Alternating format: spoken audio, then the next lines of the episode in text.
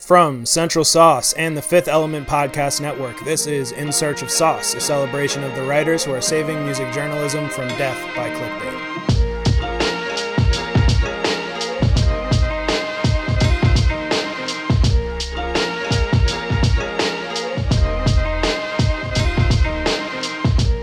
I am Mickey Hellerback, writer at Central Sauce, and I'm here with my guys who are also writers at Central Sauce and elsewhere.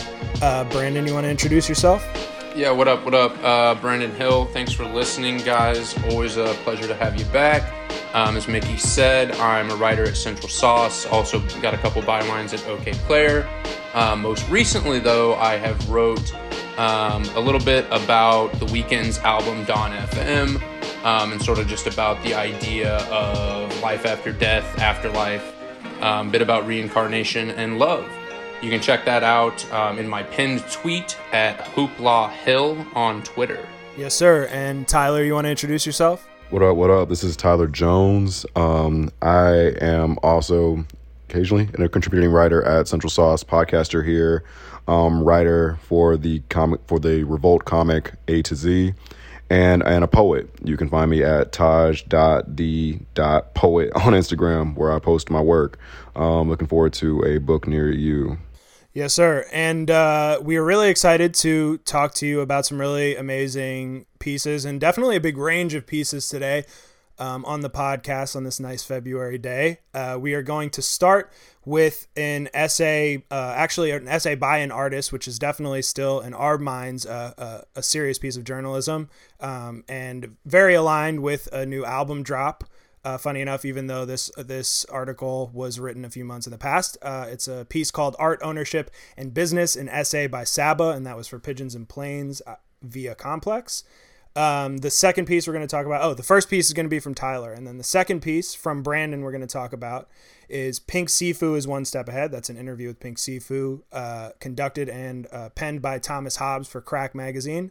And then the third and final uh, piece we were going to talk about is entitled Sean Bankhead on his creative choreography and working with Cardi B and Normani via The Method on MTV News. And that was all conducted by Dometi Pongo. And that is my piece that I'm bringing today, furthering the video agenda set by Ryan Gore on this podcast. Um, but before we get into uh, the main part of the podcast, uh, guys, why don't we start with Tyler this time? What have you been listening to? Uh, so it's fitting that we're starting off with him, because I have been listening to Saba's "Few Good Things" album that just dropped literally this past Friday. Um, if you had his last album that was reconciling, uh, reconcil- reconciling with uh, death and um, himself, this project is even a further delve into personal introspection of the past four years since his last album, the tours. Um, and him just coming to grips with a lot of not only parts of himself but other people around him as well, and also appreciating what he has.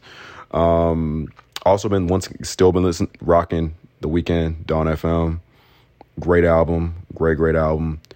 Amber Mark, her debut album, fantastic. Um, go check out Mickey's piece that he did on that. Actually, it's amazing. Um, and last but not least, once again connected to Mickey, uh, listen listening to Naija a lot. Um, so it, my music taste has been all over the place. Also with Arlo Parks, their last album and their most recent single. But yeah, that's a lot of stuff I've been listening to. yeah, so Tyler literally stole every single thing that I've been listening to, so I don't even need to say anything else. And yeah, definitely check out my cover story I wrote with Amber Mark last year if you want more context on her amazing album. Brandon, what have you been listening to?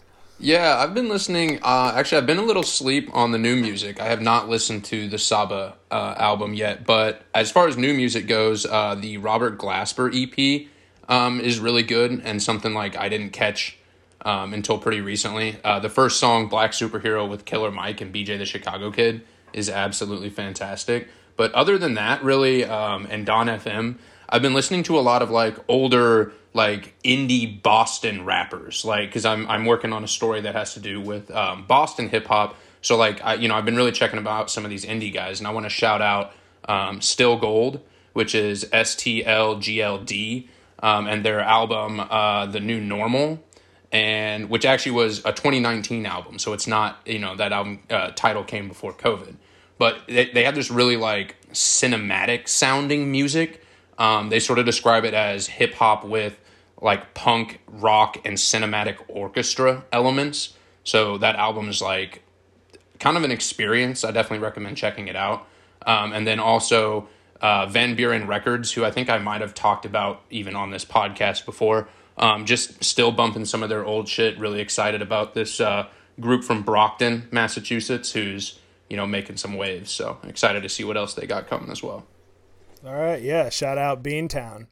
Um, yeah, so that's a uh, let's take this transition to go right into as Tyler already spoke on, uh, Saba. Go ahead, Tyler, take it away. So I found this piece just really randomly. I was like, oh, let me let me just like really look through something, and I was like, just happened coincidence that once again his album dropped this past Friday, but art ownership and business an essay by Saba was caught my eye because we I don't think we've covered. I might be wrong. Someone correct me, please, if I if I am. But I don't think we have covered a artist essay on here. I don't. Um, I don't think so because I remember the J Cole one was the last big one, but I don't think we covered that. Got you. So whenever I do read artist essays, something I always try to find for me to appreciate said piece because I'm like, yeah, sure, it's the artist. It's like probably just you can just say it's one long interview with themselves, but it's like how candid are they? How honest are they? And more than honest, even though you can say they they're hand in hand, how transparent are they with whatever subject they are talking about? And I found this essay by Saba to be the perfect amount of transparent that I needed it to be.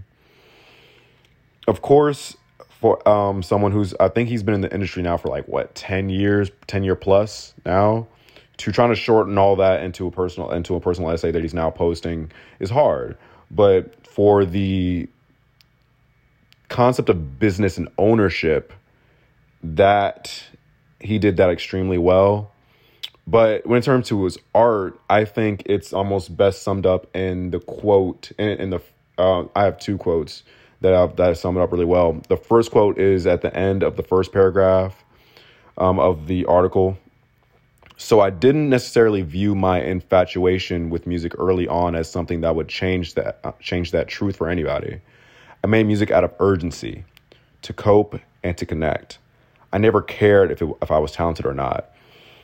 That ending really hit me for some reason because when I listen to his, because I, I've read this before I listened to the album, and then I'll listen to the album again. Yeah, it's he. It, it's most time you can he find himself talking in real time. Even in the article, he's like reflecting in real time as he's trying to discuss what worked for him in business and what didn't. Um, and then another quote that ends the article is fairness is subjective, but ownership is not. I own what I create. That's fair to me. And it really brings the whole thing not not only because it's like the last few sentences of the article, but it really does encapsulate everything he was trying to say. And something that I think that was greatly transparent is like, hey, just because this worked for me doesn't mean it's going to work for you. Not everyone can be independent so don't take mine as the blueprint but like this take this as what i'm saying as my truth and maybe it can help you. Um greater questions that i probably want to ask for y'all throughout throughout this discussion is what did you get out of it? Mickey i know you're an artist so like how did you what did you take anything from it as well? And brandon as a journalist uh, well, we're all journalists but like as a journalist from the journalistic side of things like how did you see his structuring of the piece um go I, I took notes on that, so I got you. Perfect. Perfect. I can I can start from the uh, the first thing you talked about, Tyler. Um, from a so for those who don't know, I've uh, firstly I was trained as an actor. I went to arts high school in Baltimore, went to a, a an acting program at University of Miami, have made my own music, etc.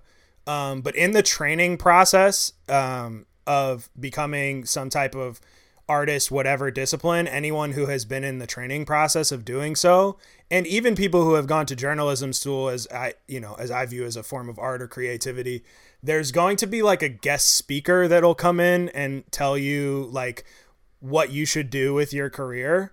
And it was always dumbfounding to me the more and more and I've, i feel like i've seen so many guest speakers or even you know online there's a lot of like advice things between people and so often um, I've, I've always found it strange that more people didn't do what saba did in this essay which is even more so than even tyler said which was just being like you know kind of mentioning it. He takes a section of two paragraphs to explicitly make sure that you know as the reader that he knows that even though he's about to give some level of what would seem as advice through storytelling that his way is not the highway. And I can't imagine like as an artist and a creative me ever like expressing any level of this is what I think you should do without making that statement first. I think it's the only responsible way to give what is in inherently on the on some level even though it's through storytelling which I like a lot more, some level of unsolicited advice. If you're going to give advice that no one was like, "Hey, we need you to give advice, please give advice." And even if someone asks directly, I think it is essential to me to be like this is my story. That's all it is. I am a different person than every single other person who is going to uh, read this. And I think I think that's so important and should be a practice that's done way more across the board, especially as we kind of venture into the social media metaverse, whatever you want to call it the amount of unsolicited advice that I read on a daily basis that I feel like people, especially from people who are higher up in industry, that people are reading and taking in and taking as gospel can be a really dangerous road, especially if you're taking it from someone who inherently is going to have a miles different path than you, even if you're in the same industry. Um, so that was like really like a breath of fresh air while reading this piece to me, honestly, because I feel like it's so rare and far and away that someone intentionally does that to start off something that is inherently some level of advice. I think it's socially responsible. It's very socially responsible that they do that first, especially if they're gonna be like, "Hey, this is my life story. Let's let's go into it." But like, yeah, I, I totally agree. Yeah, and he even mentions that like there's a certain deal of luck involved in this story as well. You know, a certain deal of like this isn't a formula for you to follow step. You know, it's not a ten steps to success book. You know, he he's very much giving off the feeling that like you can do this, but you also have to figure out a way to like make the chips fall right for you. You know, and this is just as Mickey said, like just his way of telling it. Yeah, the other thing that um since we're going into the other parts of your kind of discussion t- questions, Tyler, that really stood out to me and you kind of when you first talked went and skipped to the ending and kind of that part that resonated with you but there was a, a part that kind of precursored that ending that actually is the line that stuck with me besides the whole like precursor thing that we just talked about that really stood out to me is Saba said being able to get paid from what you did 4 years ago is essentially what retirement is. That one really like hit me very hard because um and there's been more of a movement to kind of do this from artists but the i think growing up to me particularly being an artist felt like a separate type of like alternative way to live your life and have a career rather than being an artist being just another career mm. that you can mm. have that follows the same kind of guidelines towards like getting older and living out your life that essentially being an artist you have to in order to survive in it and to have like a kind of uh, not effortless, but like a smooth glide into later on in life, you have to think of it as you know, maybe someone who gets into working for a city that they live in and kind of over time accumulating this money in order to get retirement and kind of glide off into their later years. Um, and him actually taking the time to parallel the way for an artist to have a successful retirement, which is at, the end of the day, every single person alive who works wants to have some level of a retirement and doesn't want to be working at 80. Maybe there's some people who do. It's not me. Um, but I think like actually paralleling like you know there's a lot of different paths for artists, but the way to get to what at least he is expressing that he wants, which is some level of an entire a retirement, which is the goal, that that is the path that makes most sense to him i thought was really potent yeah art and ownership is is like it's like it's the three words in art ownership um of, of the article having your art, making sure you're owning your art at the end of the day, to like have the master. Because like something else that I thought I thought that was brilliant about this article is like, like you were saying before, these cons have been have been said reason, especially these past few years about artists wanting their masters, artists wanting to make sure they have creative control, um, business control. It's stuff that has been talked about a lot of these past few years, like the Diddy, the Diddy stuff, like people bringing that up and how artists will be like, "Yo, Diddy, like, where's my masters at? You talking about ownership and everything." The the way he's discussing it is like, I I guess that once again like hit another level to me is like, it felt honest. This felt this essay really did feel like one big but enjoyable TED talk, right? Whereas like I would he- love this in a TED audience. Talk form too. Actually, now I want that. Yeah, it's it's 'Cause he has a because I very think who else did a TED talk? I was an artist recently.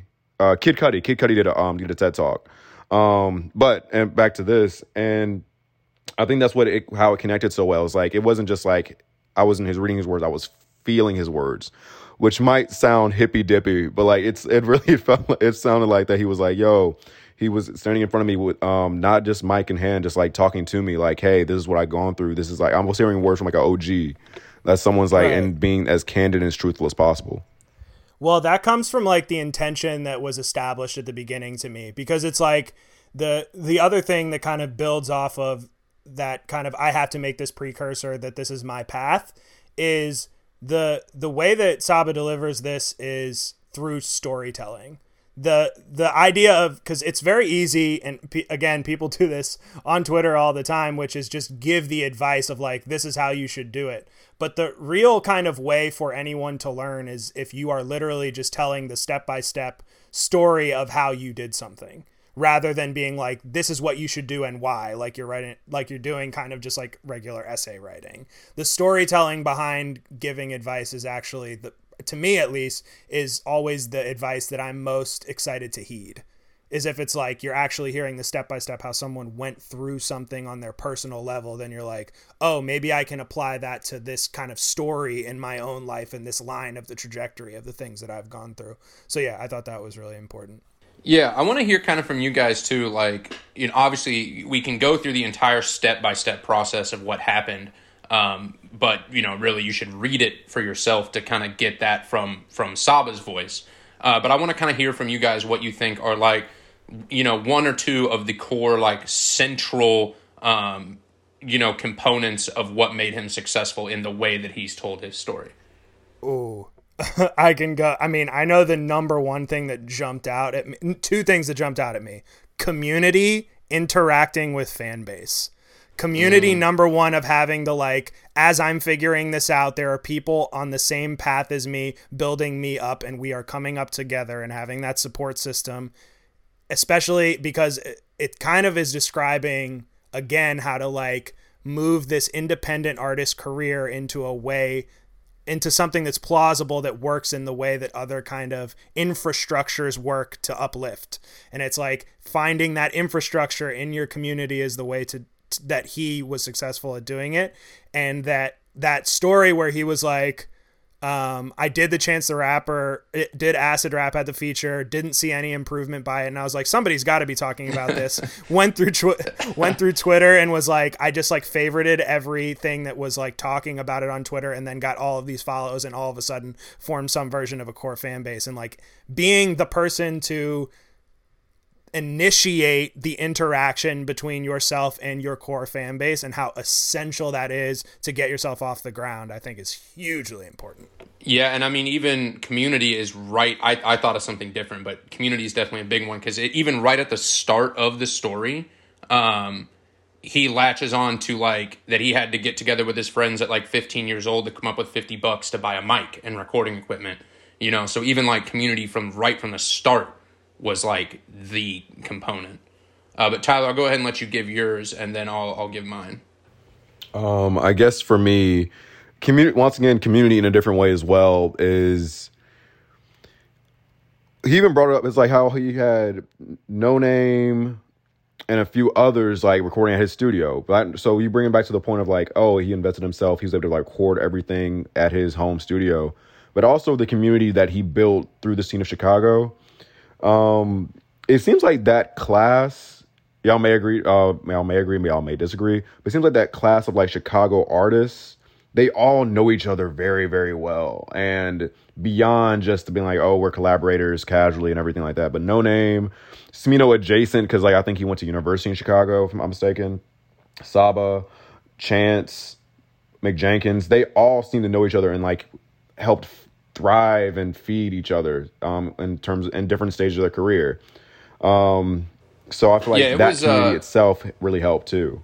It was a nice detail that Noname. I didn't know this. Noname actually recorded at Saba's like little homebrewed studio, like that, and that's like one of those tiny details that you know builds that overall picture of community for sure.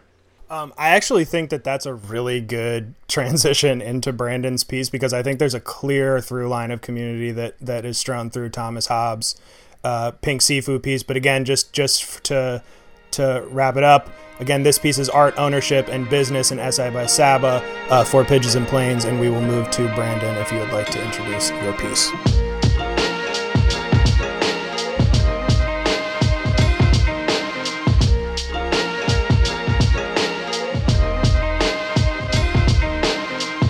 Absolutely. So my piece is Pink Siifu is One Step Ahead by Thomas Hobbs and Crack.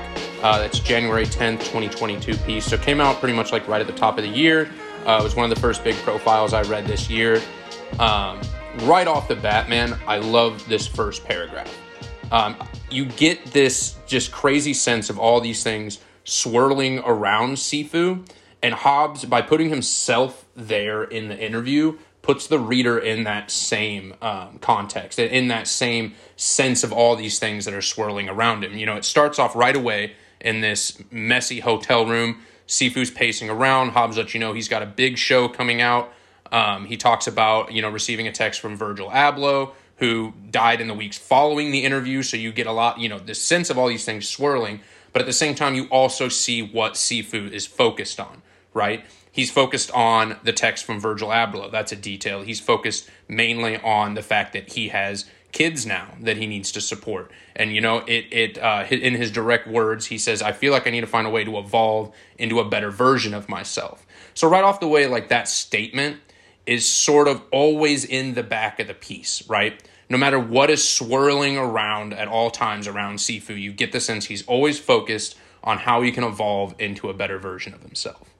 So really early on in the piece too, like Hobbs Hobbs brings the idea of death um, and how close that death is to Siifu and to his music. It's a really nice detail that Siifu adds that all of his album release dates um, are scheduled around either the birth or death of a family member as a way to sort of like channel that energy.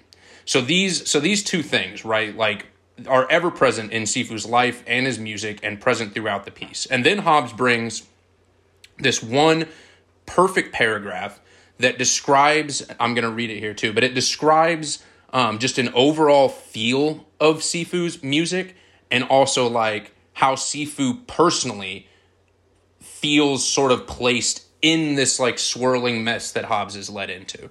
And then this paragraph allows him to um, spend the rest of the piece just telling the story because you now already have all the context and you already have all the feeling you know that needs to to contextualize the rest of the piece.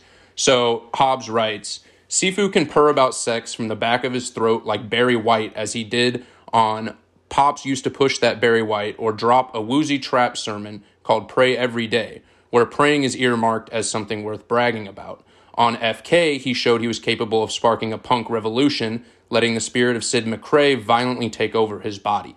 The latter track is found on Negro, an album that sounds like Bad Brains if they made cloud rap. In Pink Siifu songs, transcendence and chaos usually sit side by side. Such is Siifu's thirst for creating new music that he also has a packed catalog of electric beat tapes released under the moniker IE, a producer alter ego that acts as a love letter to the split personalities present in the work of his hero MF Doom. Siifu tells me that the fluctuating nature of his music aligns with the black experience in America. And then right away you get a quote from Siifu, life is unpredictable here. You need to be a chameleon. I'm trying to brid- be the bridge between jazz, rap, funk, soul, R&B, psychedelic and punk. So in Siifu's own words, Hobbs then ties this sense of all these swirling things and how all of them come through Siifu as part of Siifu into like the core of the story. So, yeah, I got a couple just discussion questions to kind of kick things off, first of all. So, um, Siifu says when playing live that he only considers it a success when the audience doesn't know how to feel. Like, how do you how do you guys feel about that uh, sort of take on you know doing your live shows and doing your live music? Mickey, you want to go first on this one? well, I, I think that, that that quote pull is just really interesting because uh, it, it almost felt like foreshadowing to me, especially when I went later in the piece, because then later on, Hobbs has this discussion with Siifu about um, having mainly white audiences that he's uh, performing to in Europe. So I, I there's a connect, very connect but, two details. Oh yeah, yeah, yeah. I, I thought that that was really slick journalism. If if Hobbs is doing that on purpose, I see you, dog. You're killing it. Um, but there was uh, and then how the kind of the performance of that album specifically is supposed to be for the kind of community of black people that he's speaking to in the album. So definitely that kind of first tidbit relates to the second one where if he's going to all of these crowds of white people in Europe, but the music itself is meant for the black community that he wants them to feel uncomfortable when he's pushing the music towards them. I I think that that's like a direct tie. So I think that that's a really um in in that sense in that like using that kind of broad idea to bring it to this specific thing it seems um yeah very intentional and very important i thought it was awesome um i thought it was smart because something that i noticed in the piece as well is like there always seemed to be Hobbs was like painting Siifu as like this very contrasting and complex character, right? Like the birth and the birth and death thing when it comes to like his album releases, the fact that he wants people to feel uncomfortable at shows. I th- and Mickey, once again, I didn't catch that either, bro. But like, that was nice. And also, like Hobbs, if you were doing that on purpose, like, yo, kudos to your pen, bro, your pen. Um, but no, for real, it's. I think that was one. I think that's dope because it also almost takes me back to like the a statement that Noname said, like I think a few years ago now. Um, how even she felt conflicted about like I have a lot of white people at my shows, but like if but they, if are y'all really doing the work? It's like are are, are white fans doing the work? Not y'all included. Love y'all, but um, you know, it's like what where are they taking it and like that that complex feeling like because I don't know if I was like because obviously as a black person I'm not sure if I would go to a show by a white artist and if they're trying to make me feel a complex feeling and race I'm not sure how I'm gonna feel about that but like it's it's definitely seems like a interesting take and something that I think is important for black artists who have this type of message. Yeah, and it's and it's great too that like Hobbs Hobbs comes out and like asks him that sort of directly, right? He asks him, you know, how do you feel about um, you know having these these white audiences that can sort of like give into this like punk energy and like sort of he wants to know if that punk energy coming from the crowd is shaped in the same way um, that Siifu intended it in his music, right? And that really brings up you know a larger question about. Um, you know, how much of the music we listen to are we projecting and, you know, interpreting for ourselves as opposed to taking it and receiving it in the way um, that the artist is meant to give it. And one of the questions that came up with that for me sort of is these exact same fans, you know, at these shows um, who can interpret, you know, interpret the song, translate it, they, they take it, they feed it their own energy in their own way. Um, how would they feel, you know, reading some of the quotes from Siifu directly in this in this piece? Because the things that he talks about in the piece are so ingrained and so inherent to his music. But the music sort of allows an audience to translate it and, you know, take it in their from their own perspective. Versus when you get an artist talking about something directly, you know, there's less translation happening there. There's less you receiving it in your own way. You know, you're receiving it directly from the artist. So I'm curious, you know, where, you know, how much that disconnect is between um, a fan or a crowd who's simply just enjoying the music for the performance and then, you know, actually like get feeding into the same energy that Siifu delivers it with. Yeah, well, I mean, first thing that needs to be said is obviously like uh a white person cannot directly understand the feeling of the emotion behind what Siifu is saying because we have not lived it. Um, so but that said, I think it's like always, no matter what music you're listening to, Brandon, it's always going to be a mix of what putting your own circumstances and like trying to connect it to whatever you're feeling or whatever the artist is saying and taking what it is at face value. It's impossible to not do one or the other. So I think like if to kind of answer the other question, if they the audience the general audience we're talking about saw some of the quotes i think you'd get a very mixed reaction. Some people who very much took in exactly what siifu was saying in the music and others who are like i like the rage and didn't get any of the political context and then all of a sudden we're like oh. I think it would just it would totally depend on the person. Yeah i think for certain artists it depends right like some i think it, and i say it depends when it comes to like let's say not Siifu per se, but like just art artists is like maybe their lyricism as well. Um, let's say if the artist is like big on metaphors or and stuff where it's not like being directly being said, because like even as a poet, right, it's like you're sometimes trying to give a feeling without explicitly saying it, in in the in the actual like line or stanza for the artist if they're trying to like do this in a big metaf- metaphor type way then they, then the then the audience really may not get it or like unless they go to genius or like try to actually like really delve into the lyrics. Um and they could just be going off that feeling right? So it kind of like it could really depend on the artist and that artist's brand of lyricism as well. Um which for me, for Pink Siifu, since I, I, didn't actually hear any, I haven't heard anything by him until I, uh, until I was, until I was reading this. So for me, I was like, had to like, even like check up on the lyrics or check up on the music itself to like be like, oh, what, what were they conveying with that? Yeah, I, w- and maybe this can kind of lead lead into wrapping this up a little bit. Um, it's just kind of funny. Like I was trying to transition from Tyler's piece to Brandon's, and then Brandon, the way that you took in the Siifu piece was totally different from like the through line that I read when I was like I definitely got some of those themes, but the through line to me was this like slow expansion of the community into the world at large. Like it started out very, very it's not micro to macro really, but that's just the best terminology I can think of right now, which is like the the direct family unit that that Siifu's contemplating while he's out on tour, and then expands to literally his larger family and talking about family reunions, then to his mm. direct audience, then to the general world taking in his music over time. And that was that was just another thing I noticed. I don't know if that was intentional by Thomas Hobbs, but that felt felt very um, very organic to kind of just expand the audience with Siifu with the piece. Um, and thought, even um, cool. well, he even mentions like the other rappers, like the group of other rappers that he works with. I think exactly, a, and that community outside of his like kind of family. And I was going to say the same thing too, like how like even though his next project is not just a solo project, it is a collaborative project as right. well. So it really did have connection of community, uh, community, what the, what community, and what they were saying. Yeah, totally. And ownership um, too, which connects it to the Saba piece. Um, I think he quotes.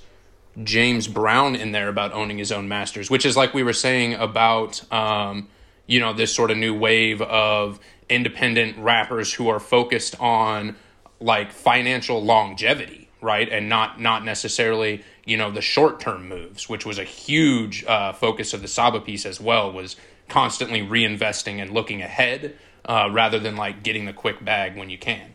Right. 100%. Okay, so let let's transition into the third piece. I think that was a really great discussion.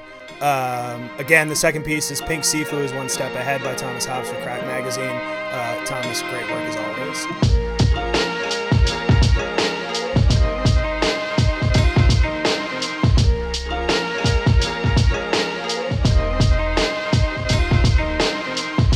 Actually, I, I hadn't. I was kind of trying to figure out how I could actually transition, um, and now I think I finally figured it out. Is we were talking about so much of like kind of Hobbs interview technique. I think Brandon was mentioning yeah. it over and over again, and uh, the style that really over time kind of allows Siifu to really open up.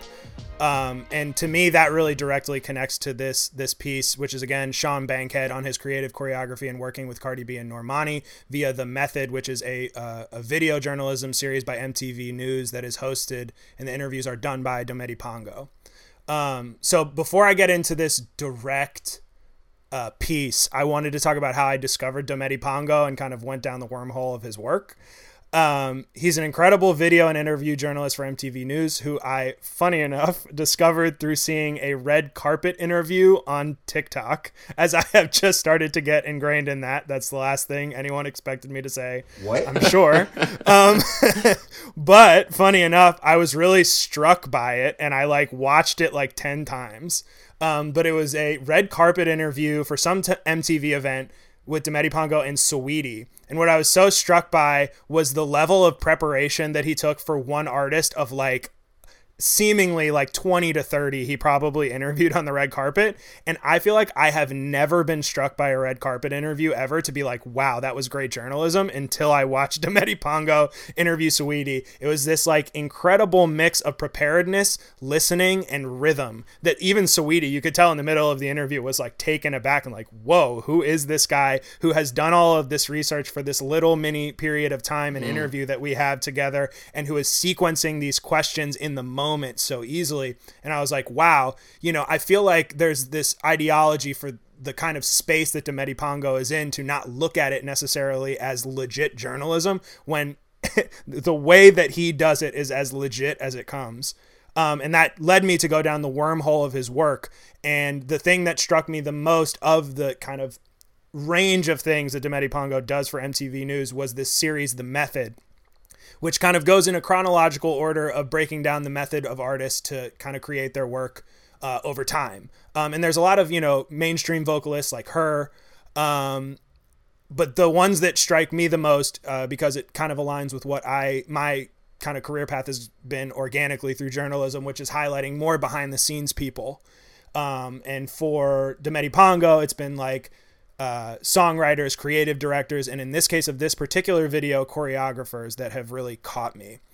Um, so yeah, so there's a lot of really slick cutting. Firstly, in this interview because it's MTV and they have really amazing budgets. First and foremost, um, but the thing that that really kind of strikes me is his interviewability and storytelling. And I kind of want to cut away just for a second because I just watched that Gordon Parks doc on HBO where it was talked about a lot of the importance of making artistic subjects comfortable and a sort of natural ability to do that being an important part of the job.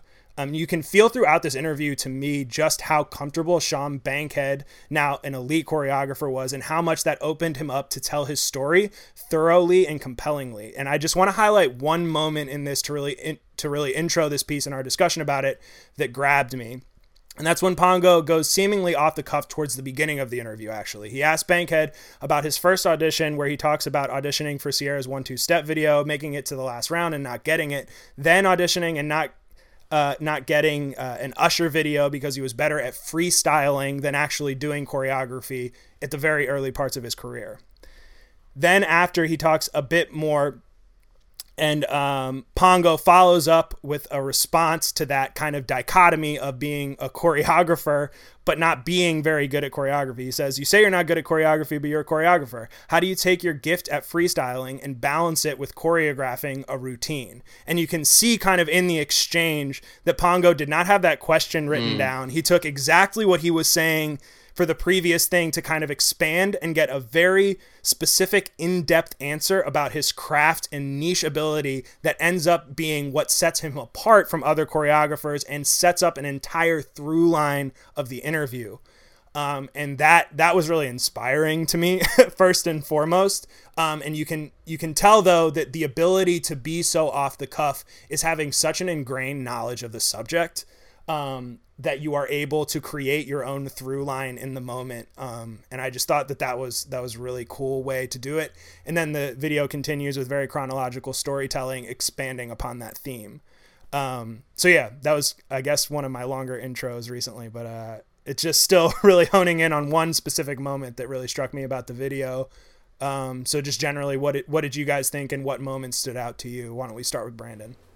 Yeah, uh, I mean, when you honed in right on the thing that I noticed as well, which is um, Pongo's interviewing ability. Um, and I definitely, especially now that I've done a bit more like video production and I've done a few like interviews specifically for video now, um, I'm definitely noticing a little bit more about certain things that are done in video interviewing and video production.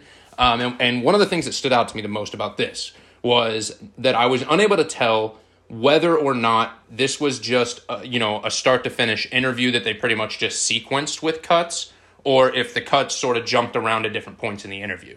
Um, and i think part of that is just such an a testament to like mickey said pongo's ability to um, make the subject feel so completely like comfortable and so conversational um, that it allowed the editor to you know move things around and sort of put them you know where it made the most flow for the video. Or on the other hand you know he was so completely comfortable and so completely conversational that there wasn't much resequencing that needed done in the editing and that's just naturally how it flowed. Um, and a testament to the quality is not being able to really tell those two things you know? Like every single portion of it is just in the same sort of uh, the same sort of tone and the same sort of like ease and conversationality. Yeah, there was a really one really very intelligent editing decision though at the very beginning of the video. Someone from the editing team took out a kind of very shortened clip about him uh, balancing like a TikTok style of dancing versus like a real choreographed thing, mm. and then let the video expand and let Pongo in that moment that I talked about before kind of set up what would lead into the broader discussion of that. So that was one very slick editing thing. But without Pongo kind of establishing that through line, that editing thing is not as effective. But it was really effective to me because then when they got to that point later on in the video and expanded upon um, Sean Bankhead's really very very uh, intentional way of putting together like TikTok style dances and real choreography. It kind of like opened up this thing that I feel like a lot of people are curious about stylistically, and it made him talk about it like it was a real craft thing, mm. rather than I feel like a lot of kind of people in the general dance sphere feel like incorporating TikTok stuff in is taking away, where it really set him up to talk about it as like a part of the craft to the modern way. Is like I'm doing real choreography and there's an actual art to fitting this stuff in there with a purpose. Mm-hmm. Um, yeah, sorry, that's a lot, but Tyler, what did you generally think Yo, about? Hold on, I want to. I want to expand on that detail real quick because ahead, the way the way he described it is just so cool.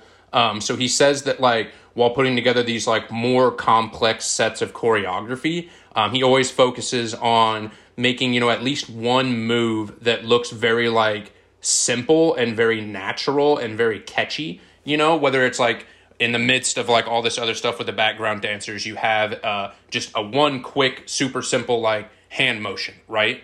And then that is what gets people into like, oh, like I can do that. Like that looks simple. That looks like I can do that. Um, so then you know they get into the dance themselves, and it makes the the audience as much a part of the feeling of the video and the feeling of the choreography as they are just you know a watcher of the dance moves, uh, which makes so much sense in the TikTok sphere. You know, with music now.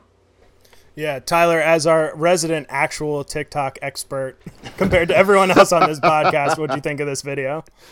Um, I think it was great. Um, to, to quick quick thing addressing what Brandon just said about something that Sean said was that uh, I think that's I think that's super interesting because a lot of choreographers do that on purpose. As so as someone who does watch TikTok a lot and is also into K-pop and all this other stuff, I watch me incorporate K-pop in every single episode. I promise. Um, but it's something that even K-pop dancers do is like it's called point choreography, where it's something that the audience can repeat. And it's something that Sean is, uh, um, as a choreographer, paid attention to, right? But but going back to uh, Domingo's like line of questions, I think it's a skill of a journalist to be able to pivot in the moment to almost like uh, it's like uh, you you could almost say journal, journalism uh, or journalists excuse me who do interviews almost have to be the greatest people of improv because they have to be able to like catch something on the fly, use whatever like their partner's giving them, and then change it into something new while still keeping your point, right? Um, that's something I saw he he he as you as we've all been saying he does very very well. Um, because like it's it, you can tell when a interviewer or journalist, whoever it may be, especially like talking about red carpet interviews, they have their line of questions, they go through them, and that's their day. Especially with uh, with red carpet people who are just really just trying to more ask for reveal reveals on the red carpet than actual like um questions about behind the scenes stuff and doing this behind the scenes artist essentially you we reve- it's revealed that they are so important to everything. Like if as Sean was saying, if you if like I'm so incorporated in the fact because like if the choreography can't work if they're not wearing the right heels or if they're like not or if they're having wearing something too big, can the movement flow well?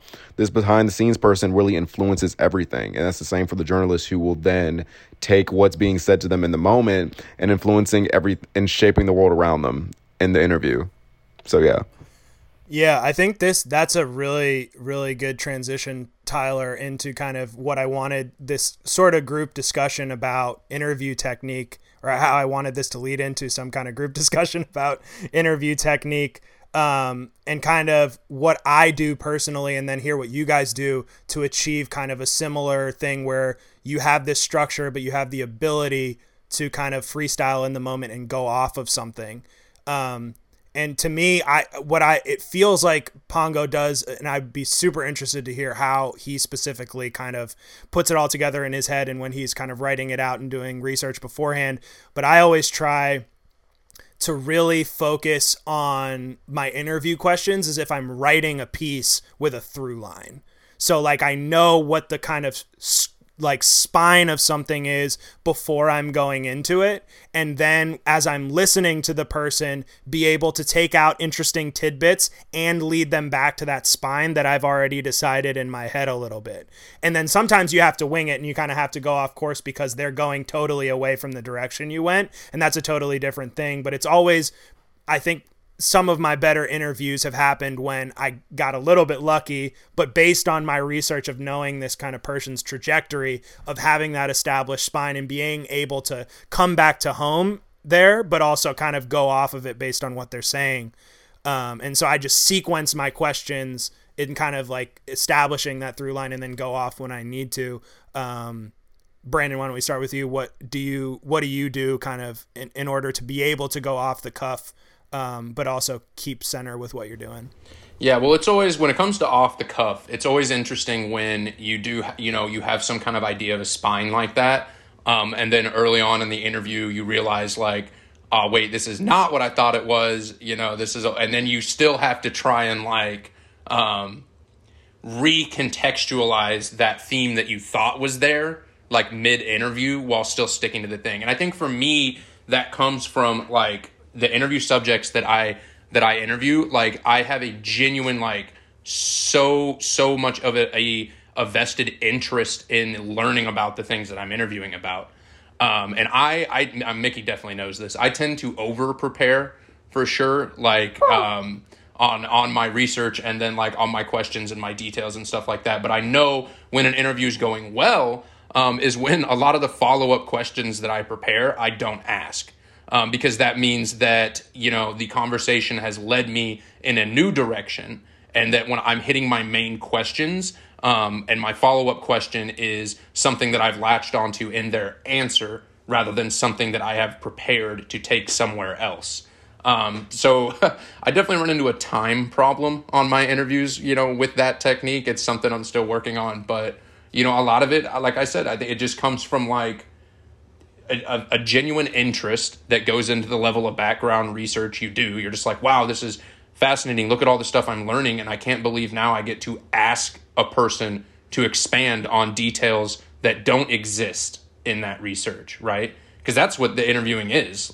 Is you're trying to get the details that you don't find online or the details that you don't find in the music. You know, it's being interested in something and then being able to ask someone about it. Brandon, get prepped because I'm about to boost your ego a little bit. I just watched this actors to actors interview between uh, Bradley Cooper and Mahershala Ali. And Mahershala asked Bradley, he's like, "You seem like you're so disciplined in your craft. Like, where does that desire, whatever, come from?" And and Bradley Cooper said something to the tune of, uh, you know, like the discipline just comes from like the real love and interest in doing what I'm doing, and the, you're kind of like ideology a little bit of like you know the the reason why it like comes together in a certain way because I have such a passion for wanting to know what I'm going to receive from the artist mm. and going into it with that level kind of creates this natural kind of discipline or structure to something. So what I'm trying to say, Brandon, is you're the journalism Bradley Cooper. I love that comparison. But right. yeah, I mean, like my favorite interview I've done, like when I interviewed Open Mike Eagle, we literally just talked about Dark Souls, my favorite video game. And then because both of us had sort of this underlying, like, deeper thematic way that we took the game, you know, it naturally just branched into, like, a fantastic conversation that didn't need, you know, firm structure because both people were just invested in the conversation and interested in the topic. Right. Tyler, what about you for kind of interview technique? I really try to make things as comfortable as possible by it being almost informal as possible. I think as Brandon, who's had to edit my interviews before, I can talk for a long time, and we like me, like me and that person can go back and forth for a very, very long time. Sometimes where I'm like, oh god, well, I'm just sounds like I'm hanging up the phone on somebody. Um, I what I usually do to prepare really is like I listen to their album, whatever. Al- let's say if it's an album they're going into, right, that they're trying to like uh, promote. I listen to the album front to back as many times as I can, and then I'll read if they've done interviews yet. I'll try to see what questions they haven't been asked.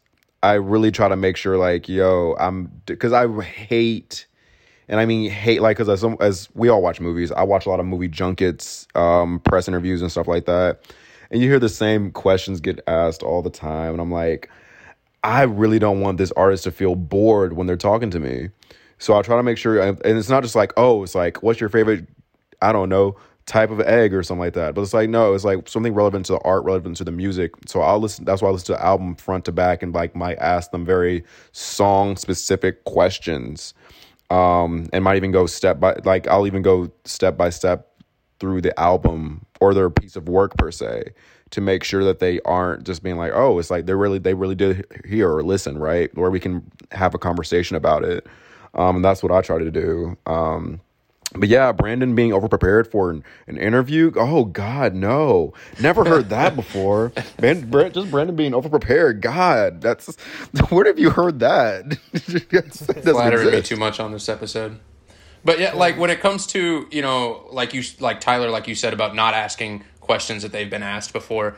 Um, there's always one moment in every interview, at least every interview that goes well, where you see the artist, or you know, not even just always artists. There's lots of great interviews with people that aren't artists. You get the same moment, but there's always that moment where you can tell that the person shifts over from like, oh, like I'm just sitting through this interview to like, oh, like wait, like this dude knows what he's talking about, like I'm now interested in the conversation, right?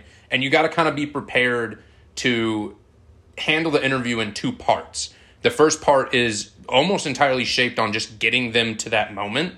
And then the second part is where you bring in your like the questions you really want to hit, the stuff you really want to know. But you got to you got to get that moment first. Otherwise, you know, it's just a Q&A.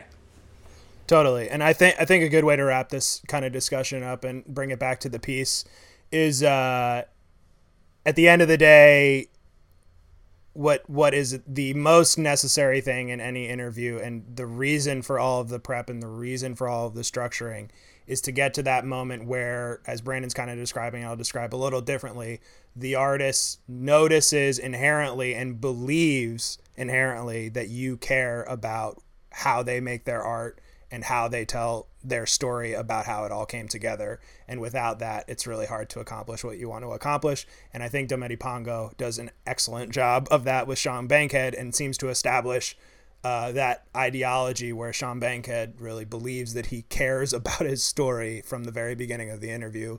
So it was really cool for me to watch. And again, just to repeat the name of the piece, Sean Bankhead on his creative choreography and working with Cardi B and Normani via the series The Method on MTV News, a series that uh, the interviews are done by Dometi Pongo. Um, yeah, so thank you to everyone for listening to our three part, three article discussion today. Uh, just to go through the names one more time Art, Ownership, and Business, an essay by Saba for Pigeons and Planes. Pink Siifu is One Step Ahead by Thomas Hobbs for Crack Magazine, and I will repeat the one I just said. Sean Bankhead on his creative choreography and working with Cardi B and Normani, The Method, MTV News, Dometi Pongo. Um, and I just want to say for the end of the episode, as we always say, if you're an independent journalist working for an independent publication, uh, a smaller publication, uh, we would like to, as much as we possibly can, highlight um, journalists who may not be highlighted elsewhere uh, on this program. So we would love to read your work. Please DM emails that you will find in some of our bios us your pieces so we can read them and potentially highlight them on this show. Um, and yeah, just uh, I'm Mickey Heller back again, and, and, and thanks for listening. Yeah, thanks guys, Brandon Hill. Peace out.